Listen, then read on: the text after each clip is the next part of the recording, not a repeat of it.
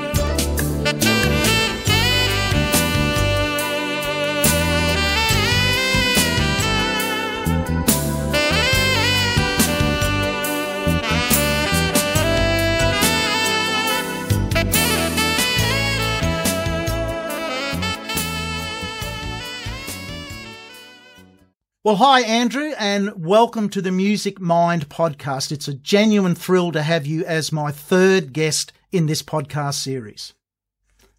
Thank you, Brian. Nice to connect.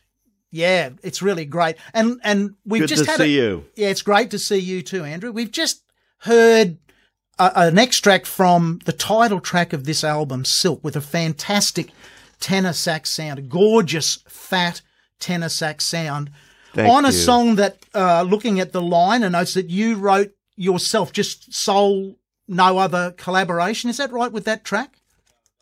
No, not not with So it was, I did I did about three or four songs myself Yes. on that album. and and Silk is is one of those or not?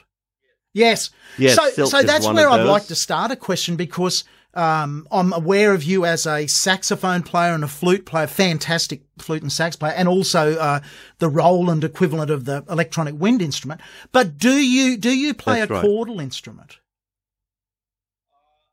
Uh only for writing. So keyboards or whatever.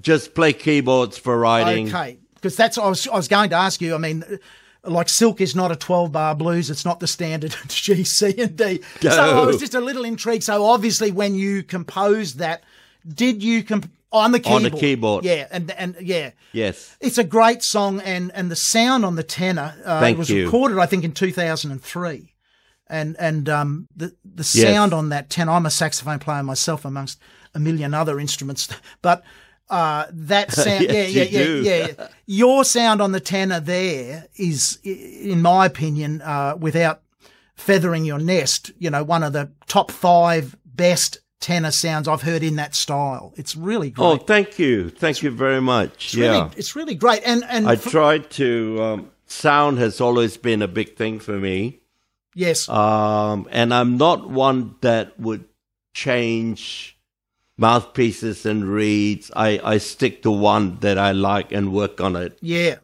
If you know what I well, mean. look, this is a really interesting point because our listeners are people interested in, in the creative life. Many of them are musicians, and quite a few, no doubt, will be saxophone players. So, how would Yes. you say, like, you've got a very personal sound on the saxophone, it is your sound. Yes. Um, thinking back, how do you think you've developed it? What what what have you what did you do? And I know it's a, an ongoing, it's a lifetime thing. But how would you, if Yes. you were advising a young tenor player or whatever, to get their own sound? What's some of the advice you'd give? sound is a perception in which what you hear in first of all you have to have an idea of the sound that you like. For example when i was starting out as a young musician i would be influenced by a handful of players that i liked the sound of. Uh, Yeah. i started out with junior walker um, king curtis you know maceo parker all the soul players Yes. and then I got into Wil- uh, Wilton Felder of the Crusaders, yep. uh, people like Grover Washington. And I would imagine the, the sound that I like and then try to develop it by choosing the right mouthpiece and reed that would yes. help me attain the sound. And I would play along with these recordings to copy it. It's just mimicking the sound. And that got me to develop my own sound through mimicking a handful of players that I like. That's that's great advice. And that's Yeah. how I developed the sound. That's great yeah, advice. I think a lot of players do that anyway. Well, I think a lot Uh, of players. so- yeah. Hmm. What I was going to say there, You know- Andrew, is a, a lot of students, when I ask them who's your favourite sax player, they come around for a sax lesson and they'll just stare at you. They, they Yeah. can't can't name any favourite sax player. Yeah, that's and, right. And, and to me, that's where you've got to start to build some sounds in your head. You've got to start by listening. yeah. a lot, you know. And funnily enough, uh, the tenor is different from the alto, the alto is different from the soprano, and so on and so on. So playing the saxophone is is only a start. So it depends. Developing the sound is concerned. I think you have to work the individual instrument. Totally. So agree. you do Yes. the same with alto. You listen Yes. to a bunch of alto players that you like, copy, you know, whether it's Paul Desmond, whether it's uh, Gerald Albright, David Sanborn, Yes. and you go from there, you know, and same with soprano. I totally agree. Different. And- they are very. They are yeah, very different. and the instruments, yeah. soprano. They're very different instruments.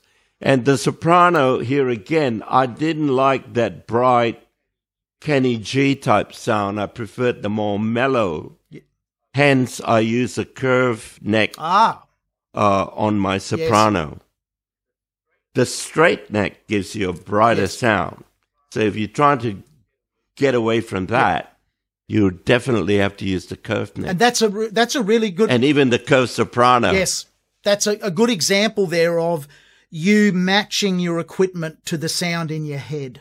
Like, because I notice you play. Yes. Uh, do you play metal mouthpiece on the soprano or not? Yes, I use all Yanagisawa mouthpieces number nine for Oh. all uh, my horns, Yes. right up to the baritone. I know Yes. it's a lot of work, but um, That's on the. that's only a number that's- nine that's- on a yeah. baritone. It's, yeah, just wow. you almost need to carry a pump, an air pump. uh, yeah, and and, So- and look, yeah, yeah. We'll we'll get. I want to talk Uh, about that's those- only because yeah. they have the consistency consistency as the doubler. yes, yeah. Because And- and- once you go from horn to horn to horn, Mm. it, uh, and if you have big differences in mouthpieces, Oh, yeah. that's a lot of work, yeah, yeah, a lot of readjustment Yeah, yeah. all the time. Uh, so that's the reason I, I chose all the similar um, Mouthpiece. uh, mouthpieces and reeds. I use the plastic Yes. Rico plastic Yes. cover reeds. Uh, I have been for a Yes. long time, but I'm trying out the, the berry those- plastic which you introduced For me my to. listeners, for my listeners, I've almost got Andrew hooked on the Barry Reeds. Yeah. So, so, and are your saxophones all Yanagisawa? Are they all? Are you playing? All except for the baritone. The baritone is Okay. the Jupiter, but it's a silver plated. It's a beautiful instrument, actually. Gives me a big, Yes. rich sound. It's just with silver plated. It's very Yeah. heavy. Oh, yeah, yeah. Well, well, well, that's know. right. I love playing the baritone, but but you know, after Yeah. ten minutes, I'm wanting to sit down and have a, have a rest. Um, yep. And also, as a doubler, um, the practice routine is really Yes. important. So, for example, I would line up all the instruments and do an hour on each Yes. instrument with the same technical difficulty great of music. Wow, that's dedication, but it shows through in your playing. Yeah, you're, you, you know. I want to go back to. I just want to go you. back to Silk for a moment, and and a, and a, and a segue into another song of yours. Not only is the sound uh, personalized and gorgeous, but what I love is you are very select with the notes you play. It's not a matter of just spraying out a thousand notes, like as, as you would know, the typical sax- saxophone player's ball is. How Yes. how many notes can we play in uh, thirty seconds, and how high and how low? Yes, that's right. But but you are No. one of the few players that actually is all about in, to to my ears telling a story, Yes. having a conversation. yes, it has to be. Yeah. Oh well, uh, uh, mate, it's a rare, it's a dying art, and you should be congratulated for that. So much so, I want to play now. I want to play a, a, a short extract from a video clip of you playing tenor sax on the Eric Clapton hit "Change the World." This is Yes. this is a fantastic clip. It looks like it on on a TV set. You're out front of the band. The tenor sax is That was right- recorded at Channel 9. Ah, so yeah, a very Uh, good band. uh, yeah. I think at the uh, Kerri-Anne morning show or something. Okay. Uh, it Well, was done live. You know. Yeah, you can tell it's live, and and uh, we'll play that Yeah. clip in a moment. But what I'd, I'd just like our viewers to have a listen to is again, this is a song where uh, a lesser musician would go ape on the tenor sax and sort of try and play to a a saxophone audience. But again, just like in Silk, you do Yes. this beautifully. In fact, it, it reminded me one of my early heroes was uh, Boots Randolph and all of those monument records where oh yes, I Oh, like you know, he played uh, Dolly Parton's Yeah. uh, nine to five or something, and Boots had a lovely balance between giving it one on the saxophone. so for all of us saxophone, there'd always be something where you'd sit and say, "Wow, Boots can play," but but but the general audience got to hear the song. Yes. So let's just take a let's just take a listen now uh, to "Change the World," a look and a listen to "Change the World" featuring Andrew O on the tenor sax out front of a great band.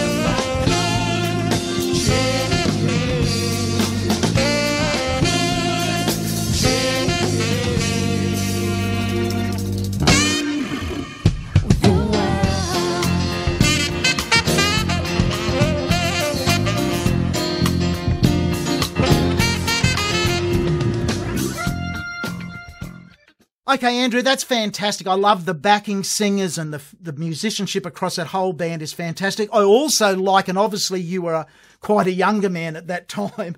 I liked how you got into the Yes. groove and and sort of you know had your own sort of little dance steps and grooves there. And, and I want to ask you this because um, Yeah. the different the difference between being a performer versus a player. Yes. Like some people, if if Wynton Marsalis comes out on the concert stage, don't expect Wynton to be in a monkey suit and doing all the dance steps with the trumpet. He will literally yeah, just yeah, stand yeah. there and play. But another player who might be a, a, a very good player, uh, you know, is more into the, the, the a little bit of choreography. Can you tell me in your career because you've done an Yep. enormous amount of performing? How, how do you find that Okay. balance between the musician, the player, versus the entertainer? A lot of saxophone players, for example, will be limited from movement because they're standing in front of a microphone. Yes. So therefore, if you've got a mic on a mic stand, you're there, you're glued to it because if you move away from it, it's going to change your sound. Yes. Therefore, very early in the piece, I I always believe in on a, a clip-on mic for the sax. Yep. First of all, the sound is always consistent. yes. You're not going to move away from the mic or closer or you know what I mean. Yes, The, the position absolutely. of the mic is always at the bell. yes. And therefore, and that alone allows the player to move freely, but not choreograph. Yes. Just to move with their own uh, feeling and natural natural. Yeah. movement. Yeah. Yeah, it's not um, a put on. Uh, but I always believe that um, in performance, a performer should be a little bit more animated than just standing there, uh, you know, Yes. real stiff. Um, even if that's just a slight movement of the head or the shoulder, Yes. that's enough to convey um, that experience of performance. I agree, and I think for our yeah, It doesn't have No. to be, you know, No. over the top. and um, it has to yes, be natural. And, and I think change the world there is a really good example where. Uh, I think the viewer feels that everyone in that band, and particularly you in the spotlight, are really into that song. But it's not a put. It's not a put Yes. on. Hello, uh, let's do the you know the rock the Rockettes No. at Rockefeller. yeah, that's whatever. right. It wasn't No, choreographed. no. I want to move on now. I want to move on now to this album. This album here, your Andrew O album, Yes, which was yes. recorded, I think, in 1997. Now, I understand Yes. just from your website that that album was that Yes. fully recorded in Nashville. Where where was it recorded? It was fully recorded in Nashville at the home of a guitar player called Danny Gioza, Okay. who is a phenomenal guitar player himself. Yes. But at the time, he was also the studio manager for George Benson. so he had a very good Oh, yeah. experience uh, Do you reckon? with yeah with recordings, right? Yeah. Wow. And- yeah. Yeah. in the mid 90s, there was already a split to digital. And the question Yes. that was given to me was Do you want to record the digital way or the analog? And in the early days of digital, everything was very brittle, Yes. especially the horn. yes. It it wasn't it wasn't warm. Um, everything that is recorded feels like it's, it can break like glass. Yes. I agree. So uh, I so I chose the the analog uh, route Okay. only because it gave me the warmer uh, sound, but not only on the horn but also on the drums, Yes. on everything. yes.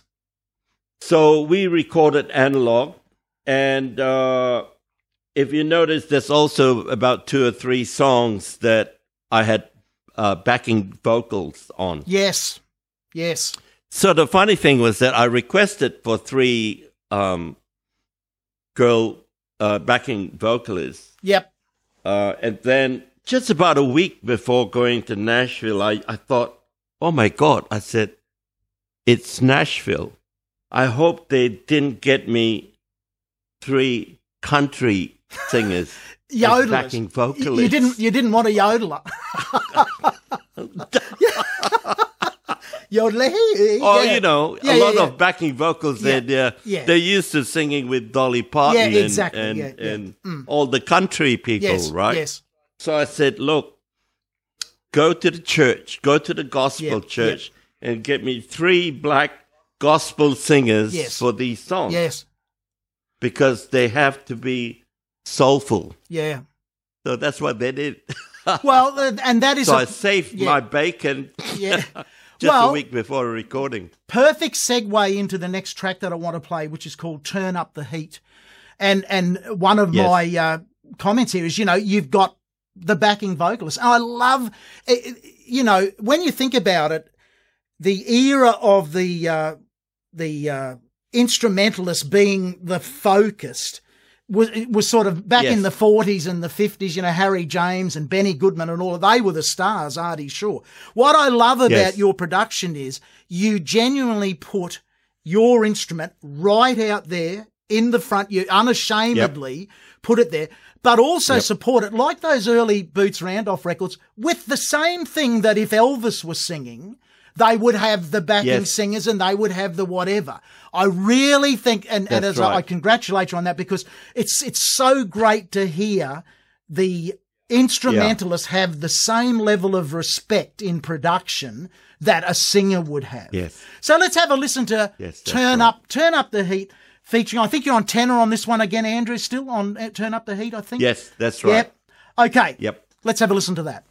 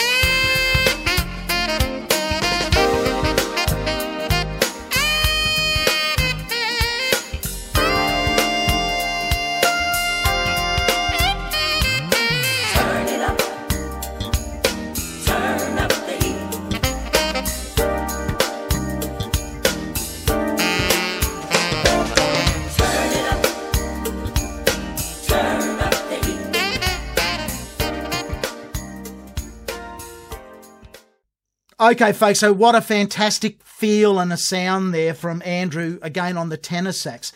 Let's talk about your alto sax playing. Now, from that same album, Mm-hmm. there's a, there's a number of tracks, but I'm going to play "Got Me Real Good," which is a, a great alto feature. Yes.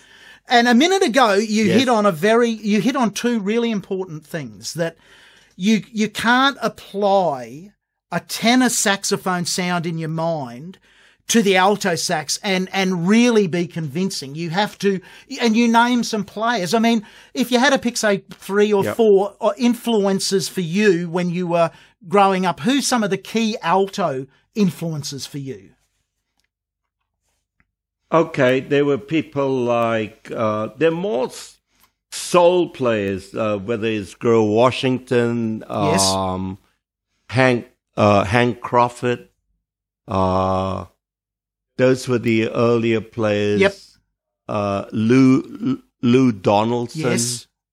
Um, and I find David Sanborn had a very thin sound, especially in the earlier. Yes. days. I wasn't keen on so much on his sound, but I liked his playing, but not so much his sound. But I also listened to players like, um, you know, that uh, Paul Desmond and And some of the bebop players. Uh, and I also got into p- players like Ornette Yes. Coleman, um, who's a little bit more out there. But uh, yeah, uh, so alto is a tough one because it's it's hard to create an identity, Yes. unlike Mm. the tenor. because alto is a particular tone in itself. Yes, and and I just want to pass a couple of comments there. Um, I read an interview uh, with David Sanborn probably ten years ago, and he said he hated Yeah. the sound that the producers got on his alto on all of those records. There's an album by David Sanborn called Pearls, P E A R L S. I highly, Yes, it's it's I have that. it's and and and it's almost like hello It's there's beautiful. it's beautiful and and i think what david's saying Yeah. is he had no control over the massive compression and everything on his alto and and on that album pearls he Yes. finally got to play smoke gets in your eyes and all the standards with a beautiful Yes. sound on the alto so sometimes That's it's right. And it's he it- probably yeah. had a hand in the mix. Yes, you and and it's interesting, so- isn't it? How as an instrumentalist, or I guess as a singer too, you're at the mercy of the producer. You know, the the engineer and the producer, and, and sometimes. Absolutely. What I hear in what I hear in your recordings, yeah, in your recordings, you've taken the time to somehow or other barge your way Yes. into the mixing desk and and and ha- have your Oh, comment. That you know. can, well, that can actually make or break the recording I or agree. the sound I agree. because uh, it has to be tailored to what the the listener is hearing in the head, Yes.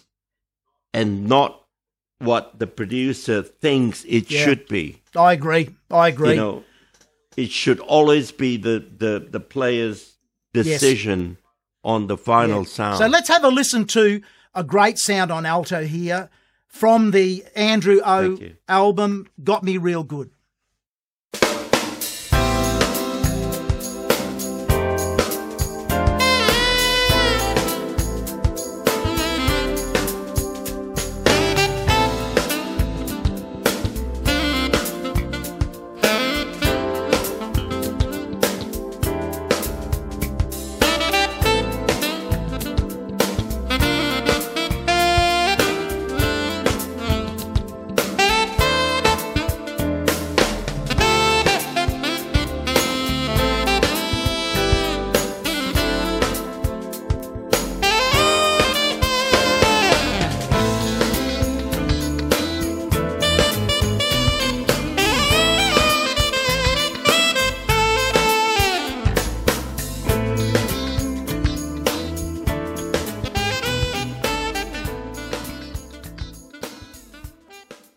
Okay, Andrew, I want to take you right back to the beginning, back to your Singapore days.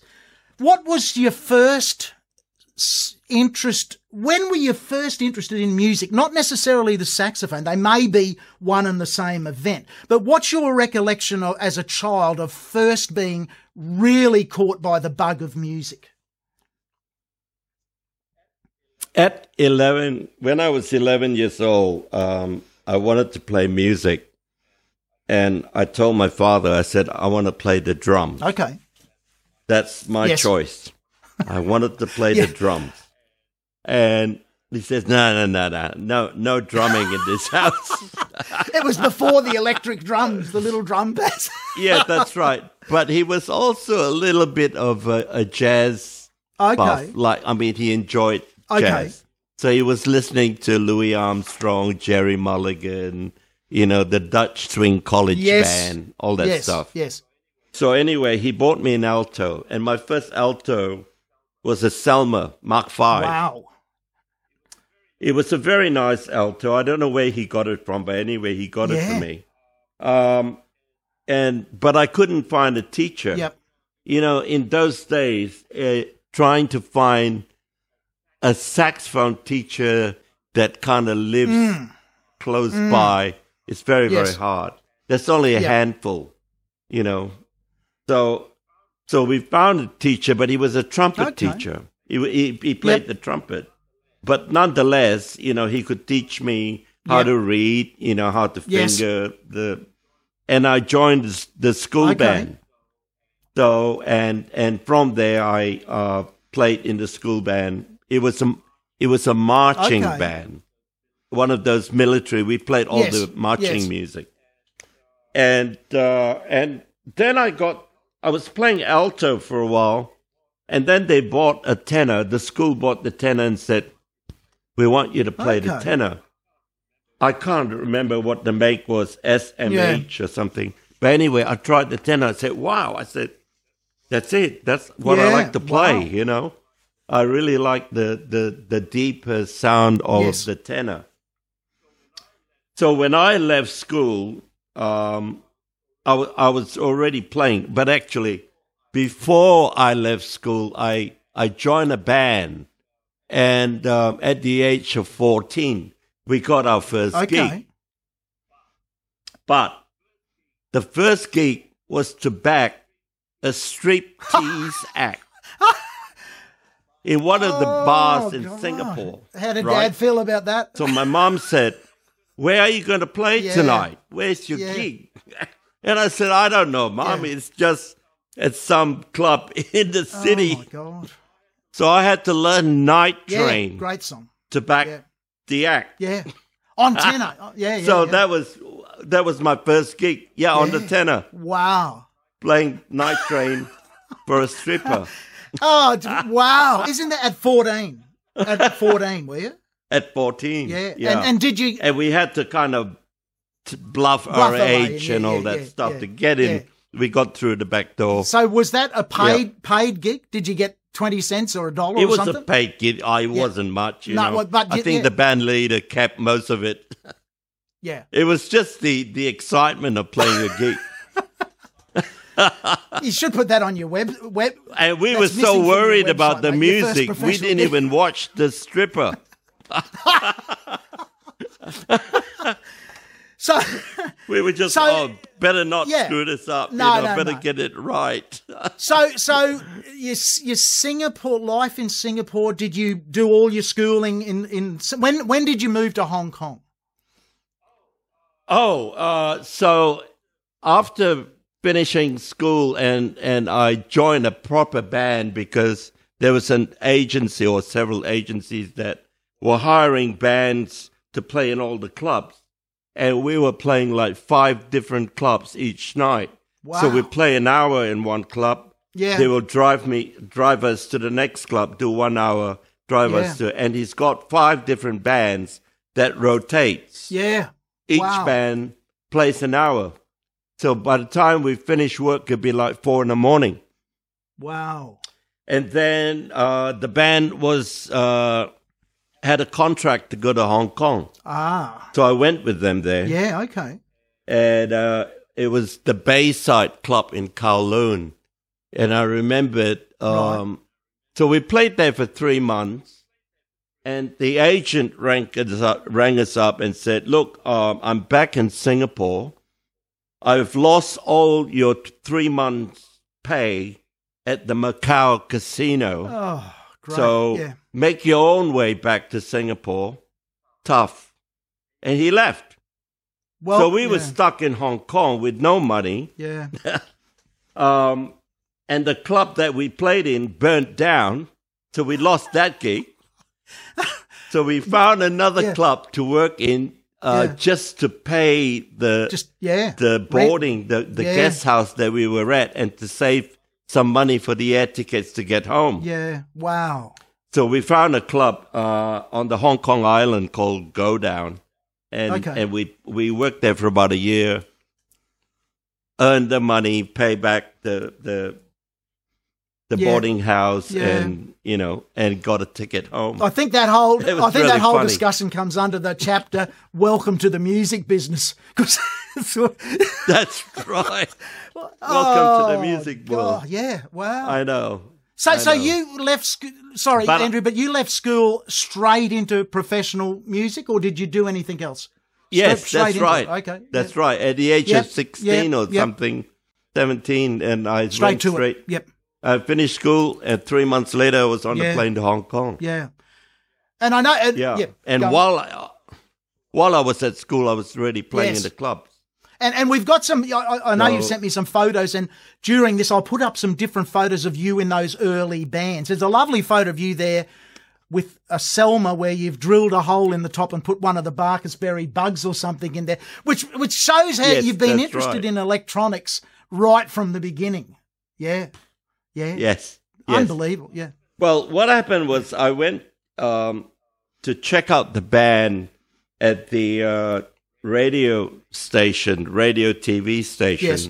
and there was a very good sax player there by the name of Horace Wee Okay. at the time, and he had the Bacchus Berry bug, and he was playing through Ah. yeah, the Bach octave multi divider. Yeah, yeah, and I went, "Oh my god, what on earth is that?" yeah. So I made inquiries. I Mm. went straight away to the music shop, and the guy say, "Yeah, you can buy this bug. You got to drill a hole Yes, into the neck, you know, and you can buy. There's several uh, devices you can Yep. buy to split up. Yes. you know, make it Yeah, like a horn yeah. section. and at the time, I was playing a lot of soul Yep. music that had a lot of horn section Yes. stuff. So I bought it right away Yep. and played all the the horn section stuff through the Barcus Yeah. Berry. It was actually a very good setup, um, but I just didn't like the fact that you have to drill a hole. Oh, that's what I thought. into the It's brave on your on your Selmer. I mean, you you, know, have sax- a clarinet now thing, yeah. with a hole in it, don't you? Well, uh, and I remember saying to you, in a, yeah, yes, yeah, and I remember saying to you in an email, uh, my first time I saw Don Burrows play, it was at a, a little, uh, a, wasn't a gig, it was a thing at the Queensland Conservatorium, a, a workshop. Don Yeah. turns up with, Yep. with his concert flute, his B flat clarinet, and his alto sax. Proceeded to play on every one of the instruments like twice as good as anyone that you would hear in a full time professional gig. But on his clarinet, he had this little bug, and, and Don being. Don, Yeah. played it through his octava where he had bass clarinet and whatever, and just for the hell of it, then ran it through a wah wah pedal. And I'm thinking, like, this is the fir- this is my first time of seeing a, a really professional clarinet Well, there player, you and, go. and Don's just up at it. He's just playing Yeah, unbelievable, yeah, yeah. you know. Um, I want to move forward just for a moment. I want to move forward to this album. This is your current album Sure. recorded. That's my in- in- latest, in yes. 2021. Now this, I've already, I've already done some marketing for you with my flute students here because I think this is primarily a, a flute album, but it's so Yes. refreshing, so refreshing for an instrumental Thank you. flute album to come out that isn't playing, you know, Moon River and the Girl from Ipanema. it's sort of- it's it's a beautiful choice. It's a beautiful choice of Yeah. songs, and just Yes. for my just for our viewers, Andrew casually sent me an email one night and said, "Oh, you might be interested in seeing my latest video." And I thought, "Oh, this would be good." I click on the video, and this has got to be, and, and again, I'm I'm really honest here. This has got to be one of the best bit of content that I've seen ever. This is a fantastic Thank you. linkage of world class animation with world class musicianship. Now, the song is off the album. It's a flute feature of the uh, Eagles. I can't tell you why.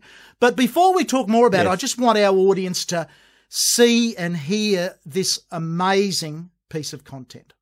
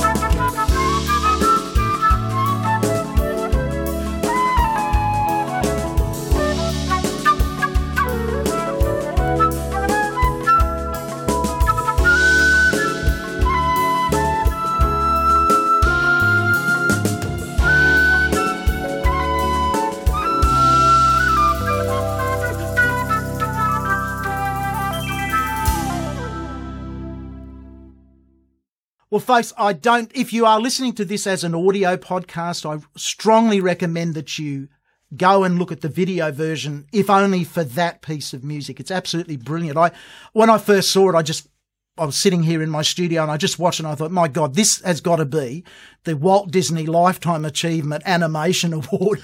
Andrew has, Andrew has paid an absolute fortune to the boys at Pixar and Disney because this is brilliant. The animation tells a wonderful story and the music, you would Yes. absolutely swear that the music was written for that animation or the other way around. But, but the reality is quite different, Andrew. What, what in, how in fact did you create that, that production there? Well, you know, as you know on YouTube, when you push to play a track, you only get the the cover of the album for four minutes. Yes. And I thought, how boring is that for the for the listener or the viewer? Yes. So I I I, I told my friend Dean here, and I said we've got to put some kind of you know either images or video. And I said if I can find something, I'll send it to you. Yes. So I was going through YouTube for copyright free video yes. and I stumbled upon that one and I thought, what a great Oh. animation and what a great story that would actually, the, the length of it, It's perfect. the length of It's the perfect. song.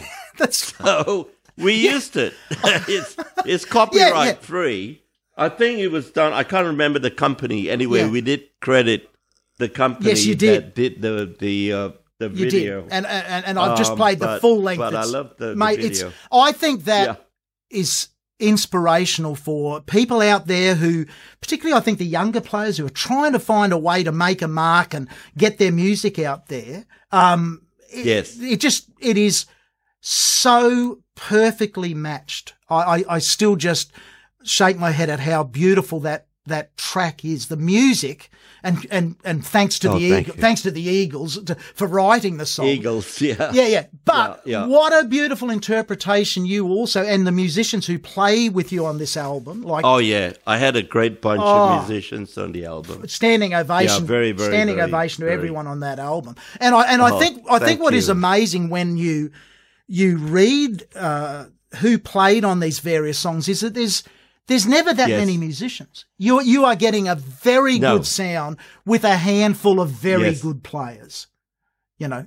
Yeah. That's right. um, That's right. okay, let yeah. Uh, I used I used the aerophone quite a bit, like for some Yes. string lines and uh, muted trumpet, uh, the accordion, the harmonica. So I, I I couldn't afford to pay any extra players to to the. You see, it was a COVID project. Okay. Yep. and and the challenge of this album to myself was can i actually do a flute album and do it Yeah. well because of, as you know how difficult Oh. the flute is Absolutely. and uh, to to to make it sound personal It's even harder and just on that, I totally agree. Like you can, Yeah. you can grab a tenor saxophone, learn how to do the growl, squeak out a couple of notes, and go to the local, you know, rock band, and you're almost a legend Yes. relatively quickly. Uh, the equivalent of, that Yes. on the flute does not exist. I'm sorry. The flute, the flute, yeah, there is nowhere to hide on the flute, and you can you can pick No. a shamster on the flute within one note. And and and, and when I hear you play, the first time I heard you play, and in fact I, I have heard you flute before, but this album, I just I just I Yeah. think I said you that you know, um, there's you've got your own sound, but it's absolutely obvious to me that you have put in an enormous amount of effort on the flute. I mean, a serious Yes. amount. I have. You, you've Yes. you convinced me Yes. after the first note. uh, and, and as I said, there's one little moment in there, and I think it might be on one of the tracks that I'm going to play later on, where I just closed my eyes and it actually felt like Don Burrows had had come back and played a bit, and and and, and, to reincarnate Don for for even two bars is something. And I know our international audience never had the chance to hear Don Burrows, but I had the opportunity Yes, uh, living here in. Australia. I saw Don Burrows play live. I think probably more than 30 times, maybe 40. And I always Wow. walked away just, just totally inspired, but almost shoulders down, thinking, uh, you know, why why am I going to pick up the flute? This is this is obscenely brilliant when he's playing. But it was just so inspiring, and Don was just so approachable and relaxed as a player. He was there was no uh, look at me, aren't I good? Um, and and and, and I see the same in you. Um, so what I want to do, I want to go back to Hong Kong for a moment now. Because uh, on your website and in emails you've sent me, you listed just some of the, you casually listed some of the players that you performed with in backing bands and what have you. And amongst them were the Bee Gees, Sammy Davis Jr., Yep. Roberta Flack. Now, now, Yep. back in the timeline when you were in Hong Kong, there wasn't too many bigger artists in the pop scene than the Bee Gees. It, it, you know, you, you- so you were playing with absolute top of the cream touring artists. I just want to, it, it's, yeah, Yeah, tell us well- about those experiences. in those days they you know we we had a lot of visiting artists and for example the bee gees they come as the four or five of Oh, them yep, you know four of them in Yes. those days and they say oh well we need you know 12 strings we need you know a few trumpets we need a few sax Yep. and all that and i remember that gig we played it at the um the causeway bay racing track you know one of yeah, those horse huge- racing tracks. Yeah, yeah. right? Yeah. They closed they closed the, the racing for one night Yep. and we played at that big racing track and we we the orchestra was sitting on stage and they flew the, the Bee Gees in uh, with a helicopter. So the Bee Gees landed in front of the stage. Yeah, wow. You know. Yeah. And they came out and they joined the orchestra on stage. Yeah. It was quite quite amazing Yeah. at the time. But And, and uh, was your yeah, was your so- role a reading role, all charts, and your role is just to read the notes, or was there a bit of solos as That's well? it. Just read the That's notes. it. Yeah. yeah, yeah, yeah. It, there wasn't any solo or anything because you know in those days with uh, you know the disco and all that, they they had a lot of horn lines. Yes. and Yeah. you know the Saturday Night Fever Yeah, stuff yeah, yeah. and uh, yeah, you know mid seventies. So yeah, So that's a good that's, that that's basically yeah, that's a good point there. I guess advice for young players nowadays. A lot of I guess through the school system, they largely only learn to read music, but as soon as they get out of school, they forget how to read and they just go jamming. But I suppose is is your Yes. advice to keep your reading chops up if you want to play some of those high profile gigs? Yeah, yes, yeah, yes. Okay, Uh, it, it, for a horn player, it's it's absolutely essential. yeah, reading. I mean, I know reader. most guitar players think they don't have to read music, but Yeah, um, I mean, to get the better gigs, yeah. yeah, you have to read. there's an know, expectation that you're well. a, a, good reader. Yeah. Yes. So part of your practice Yes, when you when you said before you, where you'd go through, you've got your routine. I imagine part of your daily practice Oh. is some challenging reading. Yeah. It's always Yeah. I'll open a book and say, okay, I need to do that page a hundred times with all Wow. the various instruments. You know, and it show it shows Uh, in your just playing. go yeah. for it. What about the Italian connection? What about what about the Italian job you call it? The on- Italian on thing was quite funny. Yeah. Um, we met an Italian agent in Hong Kong when I was working with the band there at, the Hilton. Yep. And he came up to us. He said, um, "I like to record you guys, but I want you to play Italian songs." Okay. And during those days of the disco era, Yep. Uh, we recorded Volare, Oh the song Volare, Yeah, that's right. in Italian, Yes. but disco. Oh, okay. So yeah, yeah, okay. they- yeah. he took it back to Italy and he gave it to the radio station and it became a hit. Wow. Okay. So the, so the agent said, well, we have to fly you to Italy because your single has become a hit. Great. So we said, yeah, all right, we'll go Yeah, to Italy. So we went to Italy and the first place we played was at the Colosseum in Verona Right. that had 40,000 seater. Wow. Yeah. Colosseum. And that was massive. And we kind of look at it and go, my God, there's 40,000 people up Yeah. there. Yeah. Yeah. Um, so, and and so when I was there, uh, I met another agent who was a friend of this other agent that brought us to Italy. And Yeah. he said, Look, um, I've got an artist. The sax player that plays the flute left, and the percussionist also left the band, all in the same Wow. week. Okay. And and he said, "Well, Andrew plays flute, sax, and percussion. Can we borrow him for a couple of weeks because Yeah. we got nobody No. else to fill Yeah. up the spot?" So they asked me. I said, "Yeah, well, what? Yeah, sure, I'll do it." I said, "I'm just sitting around the hotel room. Yeah. anyway." So I, I I did the gig, and and he said, "Oh well, you play all these instruments. Would you like to join the orchestra?" I said, "Well, I'm only here for for a couple of Yeah. weeks. You know, I have one suitcase. I have a, a business back in Yes. Hong Kong because at that time I was running. Uh, I own and run a music school and a recording studio in Hong Right. Kong. Yeah. So I couldn't not just nah. leave and stay in Italy. No. So I went back to Hong Kong, um, and he kept, you know, sending me telegram. In Yeah, those tele- days, there's No. no, emails. It's No. all tel- That's right, telegrams. So after about six months of telegrams, I say, okay, okay, I, I'm, I'm, I'll come back. I'll join your group. So that's what I did. I, I sold, the business, Yep. and went back to Italy Wow.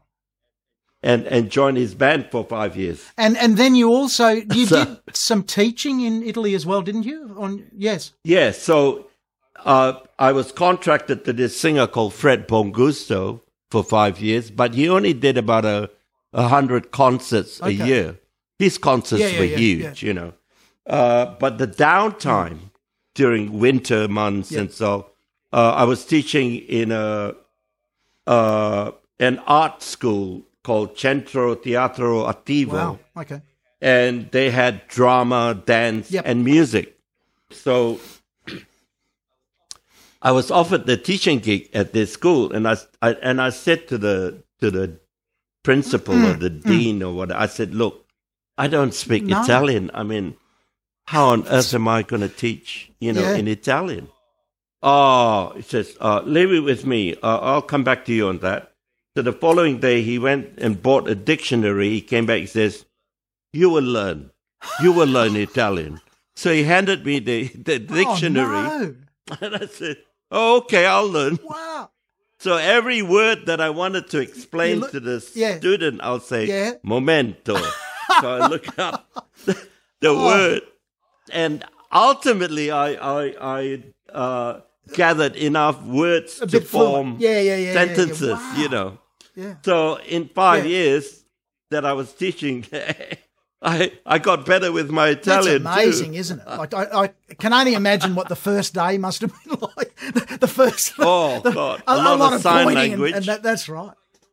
But you know what? The fortunate thing is that a lot of the music uh, Oh, uh, are all- abbreviations are all in Italian. yeah, true, true. Music's You that universal language. So I would yeah. say, okay, piano, piano, or Yeah, yeah, forte. yeah. You know, I'll, they understand me right That's away. amazing. Look, I want to move now to Australia, and you've been here, I think, almost 20 years. I'm just going to put up a photo here, of, of, and, and, and, I'll let you explain this photo, mate, because if this this is All probably right. your first gig, I believe, was it in Australia? Tell tell I tell us know. about the uh, the arrow shooting moment. Uh, yes. Oh. I'll, ju- I'll put up that photo now of Ton Ton Ton Ton Right, right, tattoo. right, right. And, and if and if if, Okay, if, if you can Ton explain tattoo. to the audience the story. Yeah. Well, when I first came to Australia, uh, I didn't know anyone, and everybody says, ring Don Burrows and join the union. yeah. So I rang Don Burrows, and Don said, Who are you? And I told him, He says, Why do you sax players all call me from overseas when you come to Australia and hassle me for gigs? Okay. right? So I said, I'm sorry, Someone Don. I said, you know, I, somebody asked me to call you. I called you. so he was a bit annoyed. like it. Yeah. So anyway, I finished his, the Yeah. conversation with him, and I registered with the union, and the union rang me up and said, "Look, uh, there is on the an audition for a movie. Would you be interested to go and audition for? I said, yeah, all right. So I went and I was sitting in this room. There were about five other sax players in the room. And um, I had to see George. Lucas, is it or no? George? No, no, No, no, not yeah, George Lucas. Yeah, Anyway, the two, the, two directors, yeah, for. Mad Max, but I didn't No. I didn't know what No. the movie was, and I didn't know who Mel No, Gibson was. came from- because I yeah, came yeah, from yeah, overseas. So anyway, they didn't tell me what the movie or who was Yep. in the movie. They just said we need a sax player for the well, movie. it's a job. It says go for job. the audition. that's right. So I went for the audition and I sat in front of these two directors and one of them say, uh, can you make the saxophone talk? I said, no, not really. It's not one of those I said, instruments. it yeah, only that's right. Yeah, music, plays notes, you know.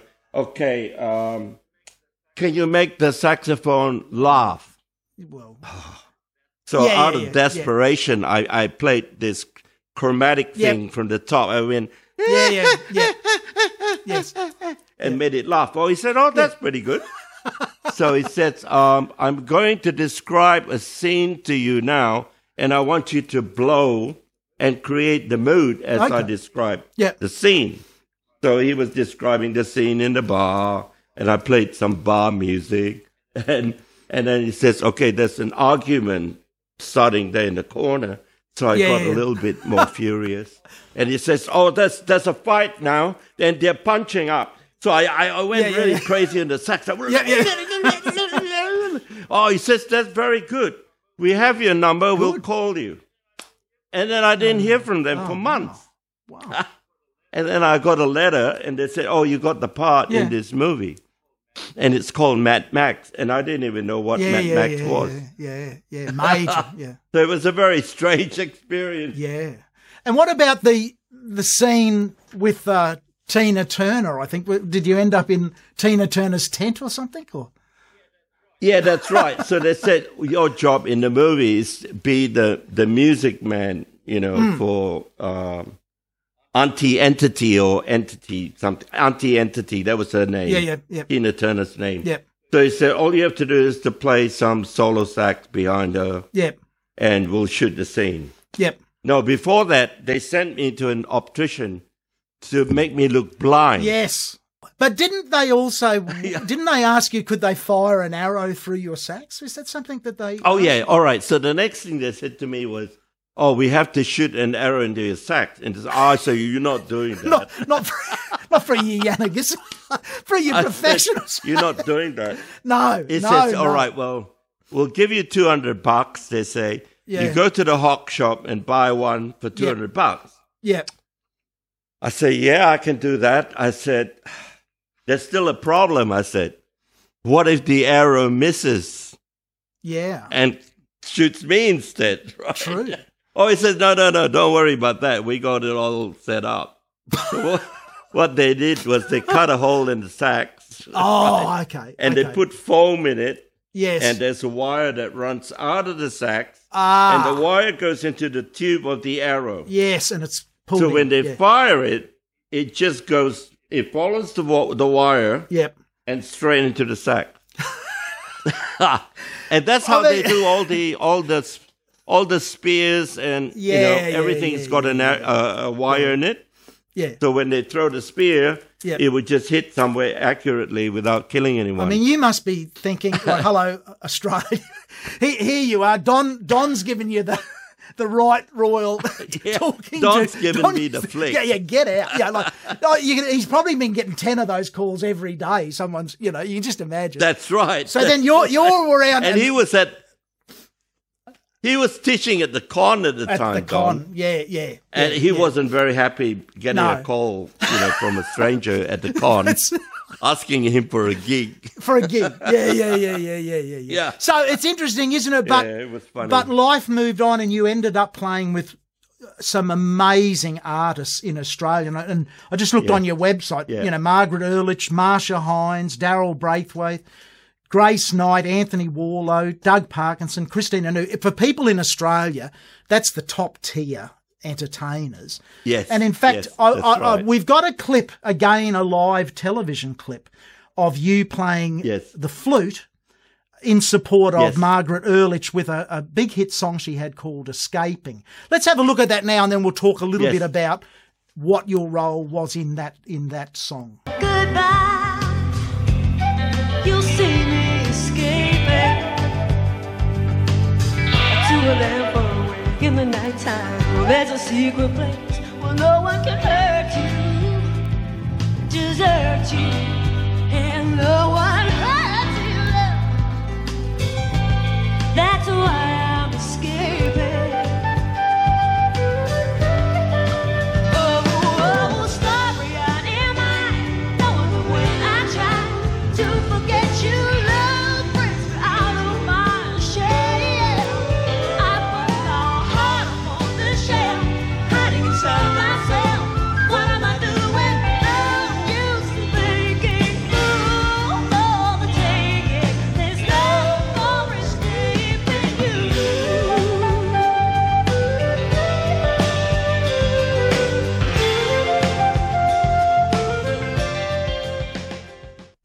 So, Andrew, that's an interesting uh, clip there because the flute plays an integral role with the vocals.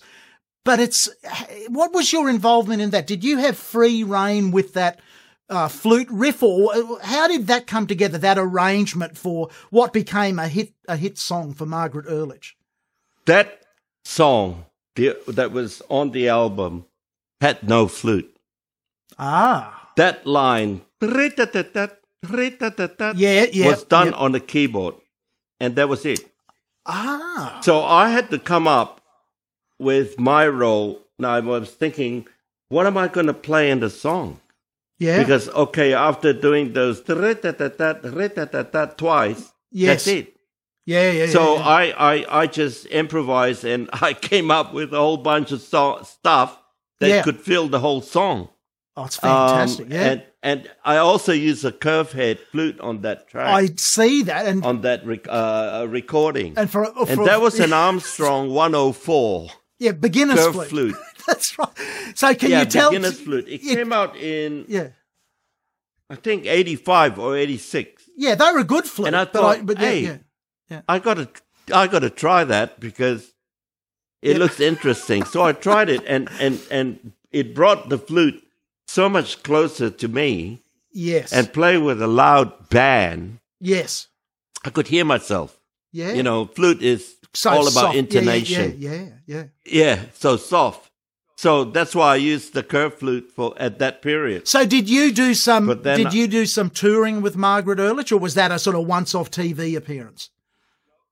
No, uh, I worked with Margaret for Okay. three years Yep, touring. touring around. We went to London. We played at Ronnie Scott's yes, and all that. Yep. Um, and then when I left Margaret, I uh, I joined a theater show, the Blues Brothers, and the lead guy was Russell Crowe. Oh, okay. Well, another movie Yeah. connection. So he was the lead guy in that show. So I did that for six months. And after that, I joined um, Tommy Emmanuel for a couple of years. Well, So that's that ex- also took us all around Australia. yeah. And look, Tommy was good to work for. I was just going to say, let's Tommy was let's great. let's talk about Tommy Emmanuel there because uh, we've got a beautiful clip here of you on soprano sax this time. So we've Yes. heard your flute playing, your tenor playing, your alto playing, and like all of your instruments, you've got your own sound on on the soprano. It's a beautiful melodic sound. Um, look, I'm Yep. I'm seldom jealous of, of any musician, but I'm jealous that you've worked with Tommy Emmanuel because I, I think there's the great there's the there's the great players, there's the amazing players, and then there's those few players who in the history of their instrument have sort of took it to the next level. And I think quite frankly, I think Tommy is Yes. certainly from a guitar point of view the greatest musical phenomenal. The greatest musical export Yeah. Australia's ever had. So for you to have the But chance to say- play with someone like that, yeah. Tommy would have hit the guitar in his hand for at least 12 hours a day, yeah. every day. Oh, very dedicated. I went to Yeah. visit him at 8 o'clock in the morning Yep. and he came to the front door With the guitar. with the guitar in hand and Yeah. looking really sleepy. And I said, "Gee, Tommy," Yeah. I said, "You're up early practicing." yeah. And he says, "No, man, I slept with the guitar." Well, I slept. I, I fell asleep. Fell asleep playing the the guitar. Oh, so he woke up oh, still with the guitar in his hand. Yeah. So, uh, yeah, he was very dedicated. Oh, and, and if you look at his website, like he's still musician. probably the hardest working musician in the world. You look at his website, and pre-COVID, Yes. this guy's playing like you know Yes. three hundred plus gigs a year, just all around the world, just Yes. night after Yes, night that's after right. night. That's you know. right. I saw I saw right. Tommy And most recent. Yeah, houses. Oh, I saw Tommy most recently at the Sydney Opera House before the COVID thing. He was there with uh, Jerry Douglas on dobro, and because I I love guitar and dobro, I'm in heaven. But Yes. but Tom Tommy comes Yes. out. Tommy comes out and plays an entire arrangement of Somewhere Over the Rainbow on his own in cascading harmonics. D- didn't even look like missing a note. And, and the, entire, the entire opera house I know. crowd uh, it's just like hello, hello. This is this is beyond Yeah. someone who's who's naturally gifted and practiced a bit. Yes, so let's have a right. listen to let's have a listen to you and Okay. have a look at you Yep. since we met on soprano sax with the great Tommy Emmanuel. Yep.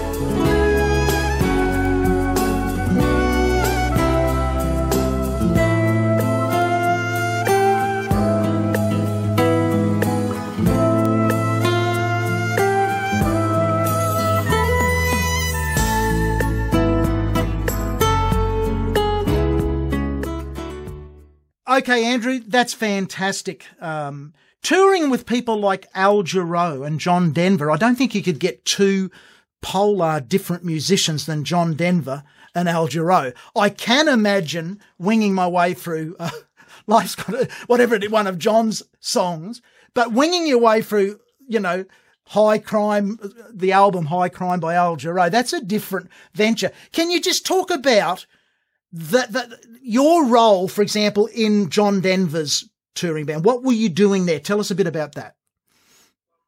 Well, it was 1995. Right. I had a call from John's um, manager. Yep. And he was, I think he was in Colorado at that time. Okay. And the first thing he said to me was, Do you play the recorder too? Oh, Right. I, He knew I played oh, the, flute and yeah, the yeah. sax. He But the recorder. Okay. he says John has about three songs that he needs you to play the recorder. Okay. And when he said that, and I didn't, I, I didn't play the recorder. no, I, I don't at either. the time. And So zero interest I in it, said, but yeah, of course, of course, I played the recorder because I wanted the gig. so you got the gig as the he recorder. says, "All right, well, well, we'll we'll uh, hire Yeah. you." You know who John Denver uses on on his sax?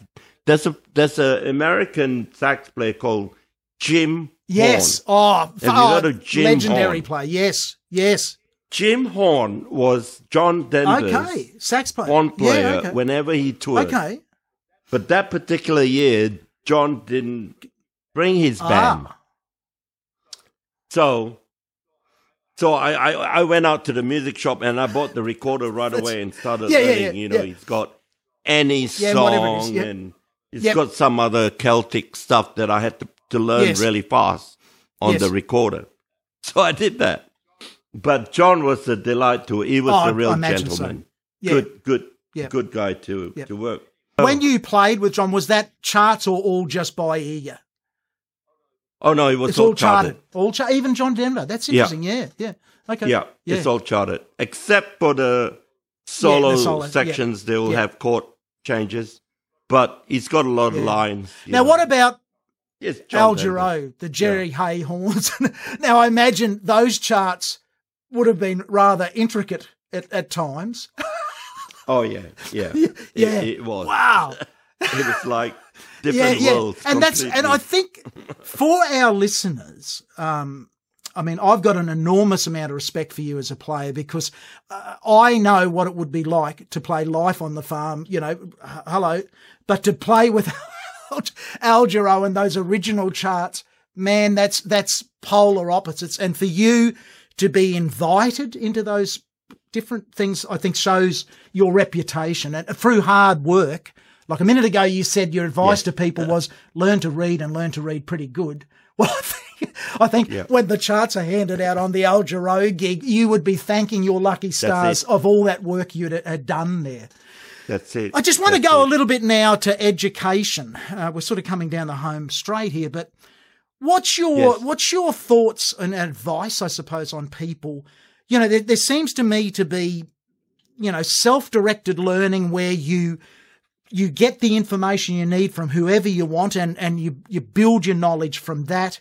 There seems to be sort of directed study, maybe studying, and I know you have spent years at, in different places uh, studying with great players. And then there's the, the normal, I'm, I'm, I'm finished school, what have I got to do? Mum wants me to go to university. I'm not too sure what I'm going to do with that performance degree when I come out of it. What Yeah. you know, you've you've had such a varied life in music. What would you advise if you've got a kid? I know you teach a lot of students yourself. What's your advice to them when they roll out off the assembly line at grade twelve? They're interested in music. They're not too sure which way to go about it. What, what's your advice there? Well, you know, music is a very tough uh, career path to choose. And if someone chooses music as a career Yeah. path, they have to be totally, totally dedicated, disciplined, and get the right education, whether it's with a, a single teacher or multiple Yes. teachers or universities, organizations, music school, Yes. whatever. They have to keep up with the Yes. studies. Unfortunately, there's no shortcut No. in music. I was just, I never went to a, a, a music university Mm. as such, uh, only because I was always a working Yeah. musician. But I always had the opportunity to meet some other great Yes. musicians. You know, I would go in a recording session and, and that's how I, I picked up the flute.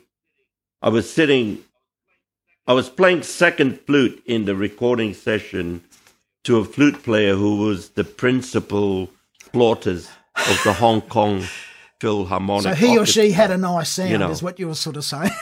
yeah, well, so Yeah. he was an amazing Yeah, yeah, yeah, player. So I just said to him, "Do you teach? Do you give lessons?" He said, "Yep." So I studied with him for about five Yes. years, yes. private lessons.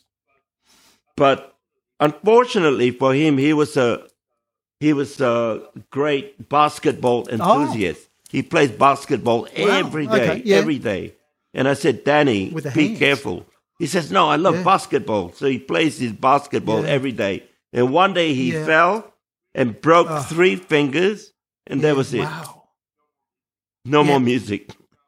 He's now a photographer. one finger. one Wow. finger. Well, I suppose that's that's good Yeah. advice to to be careful with your hand. You know how you make a living. You know. yeah. Um, I mean, people like Tommy Emmanuel don't ask him to No. go skiing or no, bike riding. no, or no, no, no, no, He will not. definitely not.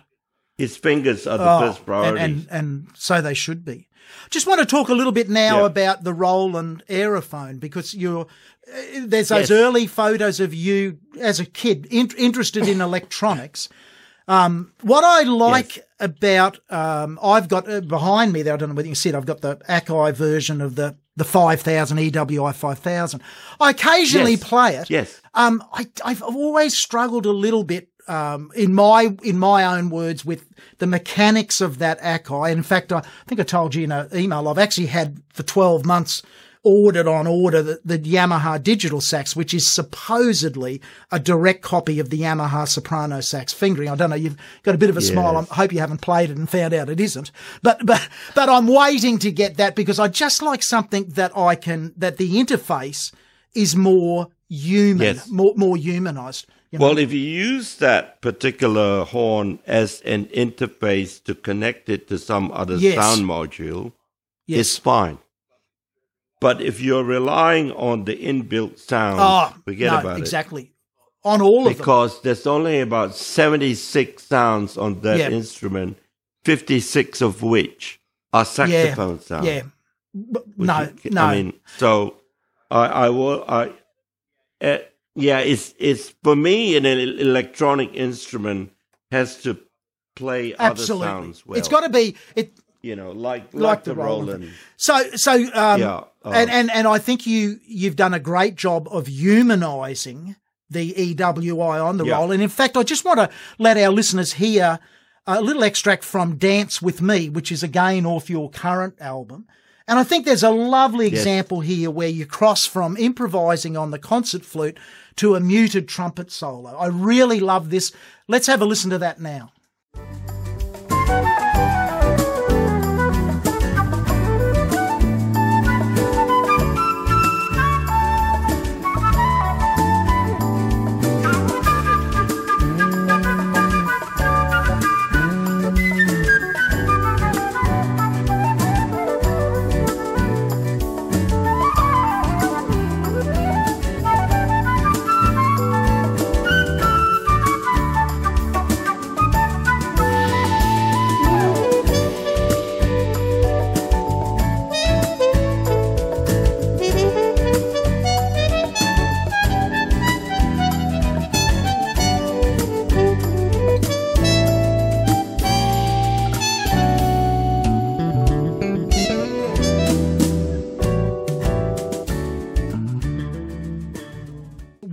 A gorgeous sound on the flute and what a realistic sound on the muted trumpet. I think that's a really good example of, as I say, you being able to humanize the electronic wind instrument.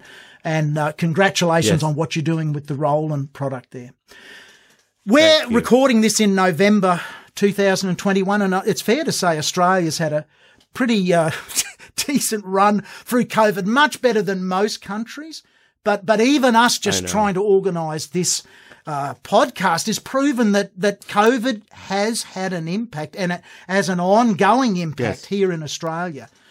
Absolutely. Now, aside from being a, a master musician, you're also a little bit of an inventor because I, I, I came across a really interesting video where you demonstrate a a flute shield, a COVID flute shield, and the video we've got Yes. here features a wonderful little flute player. Is it Dana or who's the flute player there? Jade. Jade- Jade is her name. She Uh, you- played you- on the. I uh, sit back and think, come back in 10 years' time and, and listen to that little lady play the flute. But Yeah. we might, we Yeah, might just right. look at the video first and then you can explain it.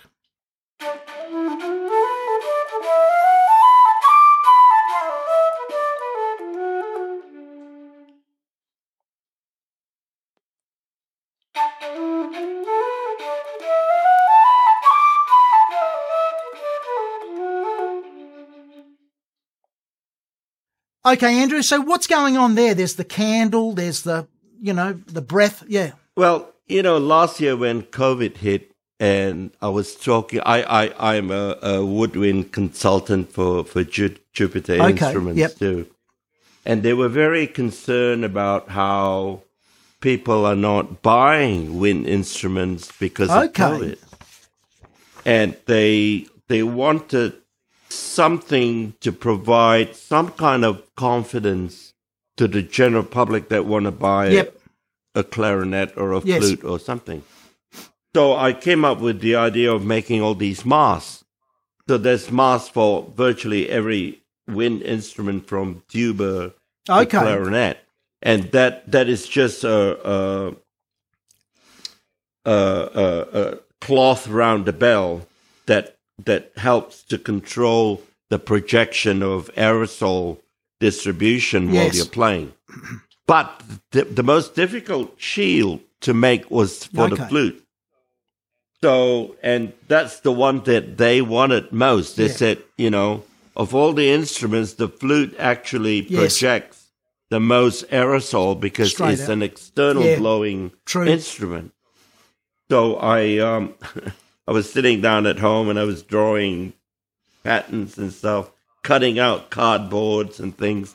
So I came up with the shield for the head joint and for the lower uh the foot Yeah, joint it's too. it's in and it was it's very effective. as the So video showed. the in the video you Yeah. will see um, Jade demonstrating that that shield, which is very effective. He shows her blowing without the shield and with the It's a good shield, video, and yeah, and how much protection and, and it's it a gives. really it's a good example i suppose of the creative mind that you've got. You know one, minute well one minute you're soloing on jazz flute and muted trumpet the next minute you're cutting out card, cardboard shapes around the kitchen table. So uh, it's it's you know you've had a wonderful life in, in music and I and I hope it goes on for another hundred years but but but it but oh, it's just we're all starting to feel a bit old I think Yeah, that's but I right. just got a couple of questions to to finish on. You, you've spent a lifetime as a successful professional musician.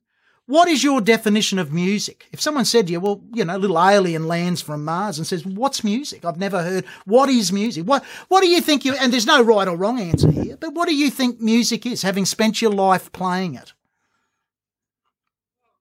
Well, music is just an expression of an individual's uh, thoughts and and to convey a message in a different way rather than Yeah. words. But I think music is so powerful because there's no barrier. You can play music anywhere in the world, and you can touch someone's heart anywhere in the True. world, right? So the key to playing music is not playing a million notes a second, but to, to say something with every note. Every single note has to mean and to say something. And and it's congratulations. not yeah. about playing a million Well, con- notes oh, uh, yeah. a, a minute. Uh, and con- that's a wonderful that's a know. wonderful sort of definition and congratulations on your lifetime of doing just that because I, I'm a sax player and you know there's, there's nothing drives me more nuts than you know a version of let's let's do a let's do Amazing Grace and I'm thinking oh, oh, oh my it's a bit like and it's the same unfortunately whether you watch The Voice or Australia's Got Talent it's all about the oh, gymnastics right. but could we please get the message right. out and just just Yeah. thinking of your of what you described in music, think back to that first day in Italy. You could actually communicate with all your students on your instruments, but you had the dictionary out to, you know, hello. Yeah, that's right. That's right. You already could Yeah. communicate. That, that's the beauty of music. That's it's it. just it bypasses. That's it. Okay, along the same lines, what's your thoughts on improvisation or, or creativity? Where does it come from? What is what is improvisation?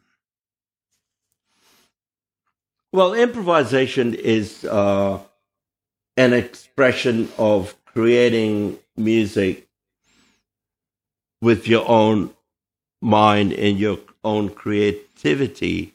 And Yeah. it's a subject that can be learned. You know, once upon a time, they say, oh, you're either born to improvise or you're born not to improvise or can't Yes. improvise. And I don't think that's right. I think improvisation, as you know, is a huge study of progressions and harmony and scales and melodic development, um, all that, you know. So um, it it's part of an expression, though, Yeah. and that's that's really it. And it's not connected with jazz, really. no. I don't consider myself a jazz musician, but I improvise. You know, improvisation can be musical improvisation can be applied to any form of music, I agree. whether it's pop, rock, blues. It's it's whatever. all about you. You're a You know. creative musician. I don't know. I, yeah, yeah. You're just, Just creating musical Yeah. lines, you know, from your Uh, and I've got to bring. and it's something that can be developed. I've got to. I've got to bring you back to your traumatic moment of talking to Don Burrows because One of my memories of Don was at that same at, at that same workshop where he was playing everything. He it was at a cla- it was at a conservatorium of music, and in those days there was no jazz at the Queensland Conservatorium of Music. So he did a little flute workshop, Yes. and he asked for someone from the crowd, the students, to come up on stage with him. And this young lady come up, classical flute player, and probably the stiffest player I've ever heard in my life. So she would, Don would sort of just go, well, let, let's just go, you know, bop, ba da, ba da da, bop, you know what Don's like on the flute. And she's like, uh, Yes. and and Don persisted. I just want to let you know. Don took about 20 minutes.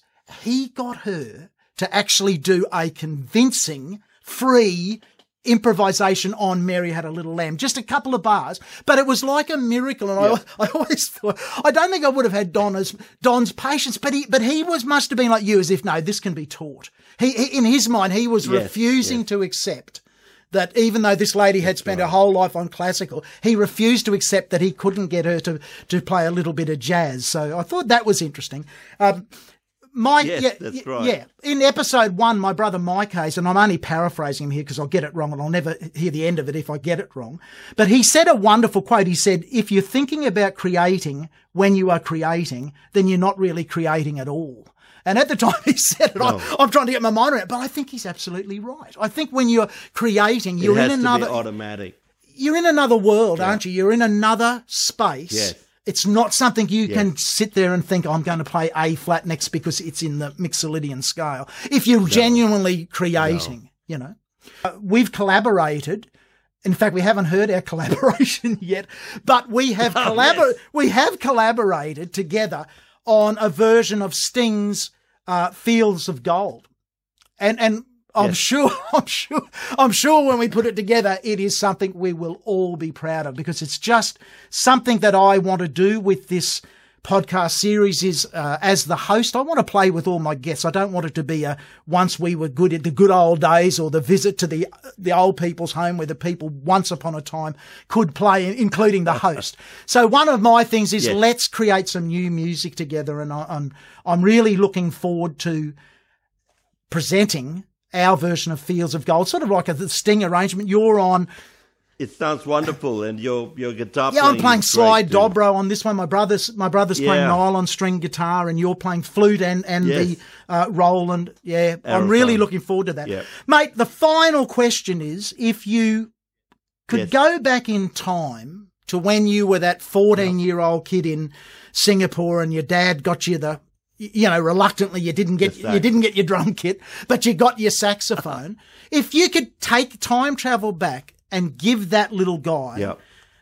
your best advice about well music and life. First of all music. What would you what would you say to yourself having done everything you've done if you could go back and give that little guy some advice? Well, I think my advice would always be the same, which is always try to be original great and not. Copying is great. You can always learn a lot from copying, but always try to cultivate your own voice, wonderful no matter what instrument you play. wonderful you advice know, and your own style. Yeah. You know. wonderful advice And in life, gee, I'm no, I'm no expert on that. I can well you've you. lived it though what I mean, you know just- from what you've learned what, Yeah, I mean, what do you think you'd say look, just in a nutshell what would you tell have, you have a good time um, playing. Always do the things that you enjoy most. yeah You know, don't let people tell you, oh, you should be a doctor or No. a lawyer or no a dentist or whatever. You have to do what your heart tells you. I have so many students who've regretted um, not taking the musical path yes only because their parents at the time have uh, discouraged them Yes. from doing so. I've had a few parents that literally rings me up and say, "How dare you encourage little Johnny to be a musician?" how dare and I not said, "My Yeah. job is to encourage. yes yeah I don't discourage. You know, whatever path no. they take is Yeah. their own choosing." Yeah, no, So, that's wonderful. uh, wonderful way to, to wrap up there, Andrew. And, and what an honour it's been, mate, to share a bit over an hour with you. It really has been an honour, and I hope we collaborate again in the Thank future you real for having soon. me. Okay, Thank you. Bye for now. Bye bye.